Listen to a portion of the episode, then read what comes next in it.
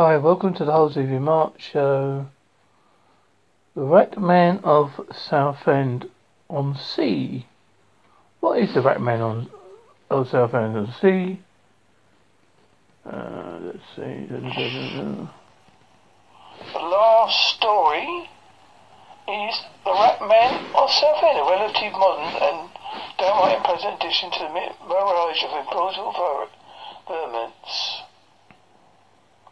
This story is available to be seen on BBC America under um, let's see what do I find, find it under now.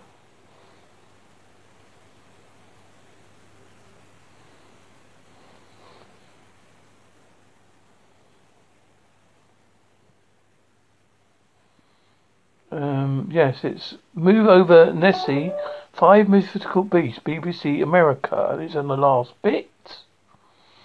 Uh, the Rat Man of Southend-on-Sea is an urban legend originating Southend-on-Sea, Essex. The story of Rat Man tells of an old homeless man seeking shelter from cold in underpass was set. It's um, I used to live three miles from Southend-on-Sea and I lived in Essex till 1988. I personally haven't heard about the story but I'm not saying it's true because I haven't heard it. Um, it's got two variants.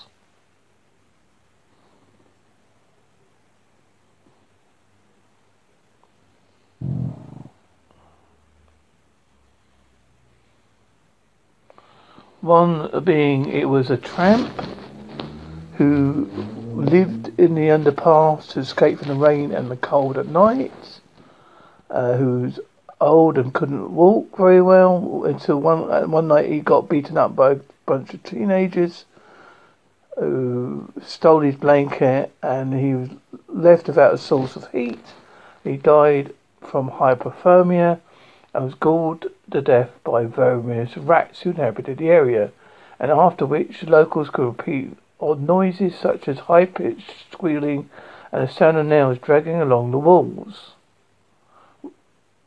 The other is about the mut- a mutant variation, where it's, uh, the story runs that um, it was a child of the mayor of London, uh, the, the, town of Southend-on-Sea, who was a known adulterer, and eventually cursed for his infidelity in the form of a grotesque child a baby with a long snout and worm-like tail of a rat, and grew, child grew and developed tastes of flesh.